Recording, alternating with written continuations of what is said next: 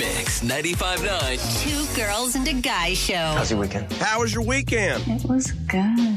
but not nearly long enough. Not long enough. Mm, not long enough. Good news. It's Monday morning.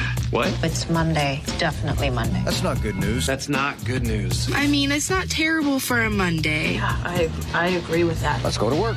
It's showtime. Monday morning, November 13th. It is the live and local Two Girls and a Guy show. Broadcasting live from our studios on Clements Ferry. It's time now for the three things that Brooke Ryan loves today. Brought to you by Preferred Home Services. The first thing I am loving this is amazing. It's called Boom Cups. What they are, they are basically like the, you know, the Yeti cups that everybody has. And I know not too long ago I was saying we have way too many of those. Like it's, you know, they're everywhere. But this one has a speaker attached to it. So you bring the music, you bring the party with you everywhere you go while staying hydrated. So it would be like like my Yeti cup right here that I have.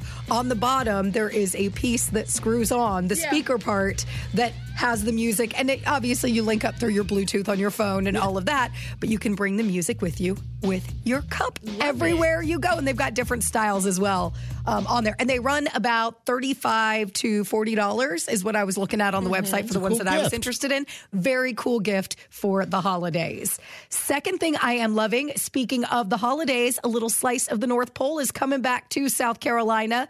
The Beach Club and Charleston Harbor Resort and Marina, which is where we are doing our must have show this year as well. They are bringing back their ice skating rink. It's going to kick off on Thanksgiving Day and it's open to guests for all ages. Um, and it'll be super fun to go out there and, you know, ice skate with your kids, with your family on a date night. It really is perfect. So that's going to open Thanksgiving Day and it'll go through the holidays.